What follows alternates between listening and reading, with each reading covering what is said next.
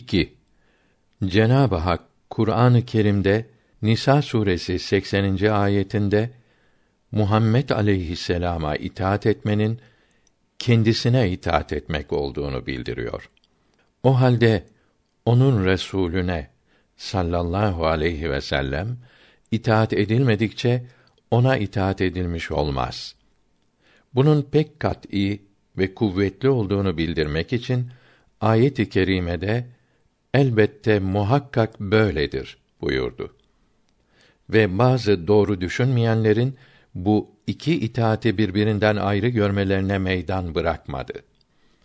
Allahü Teala yine Nisa suresinin 150.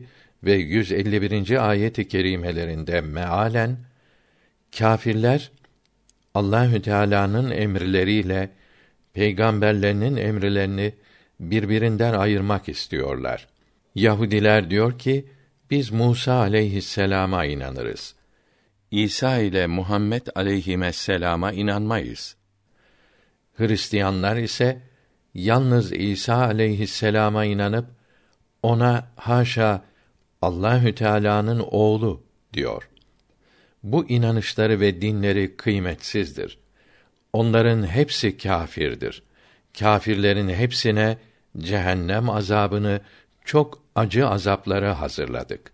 Buyurarak bunlardan şikayet etmektedir.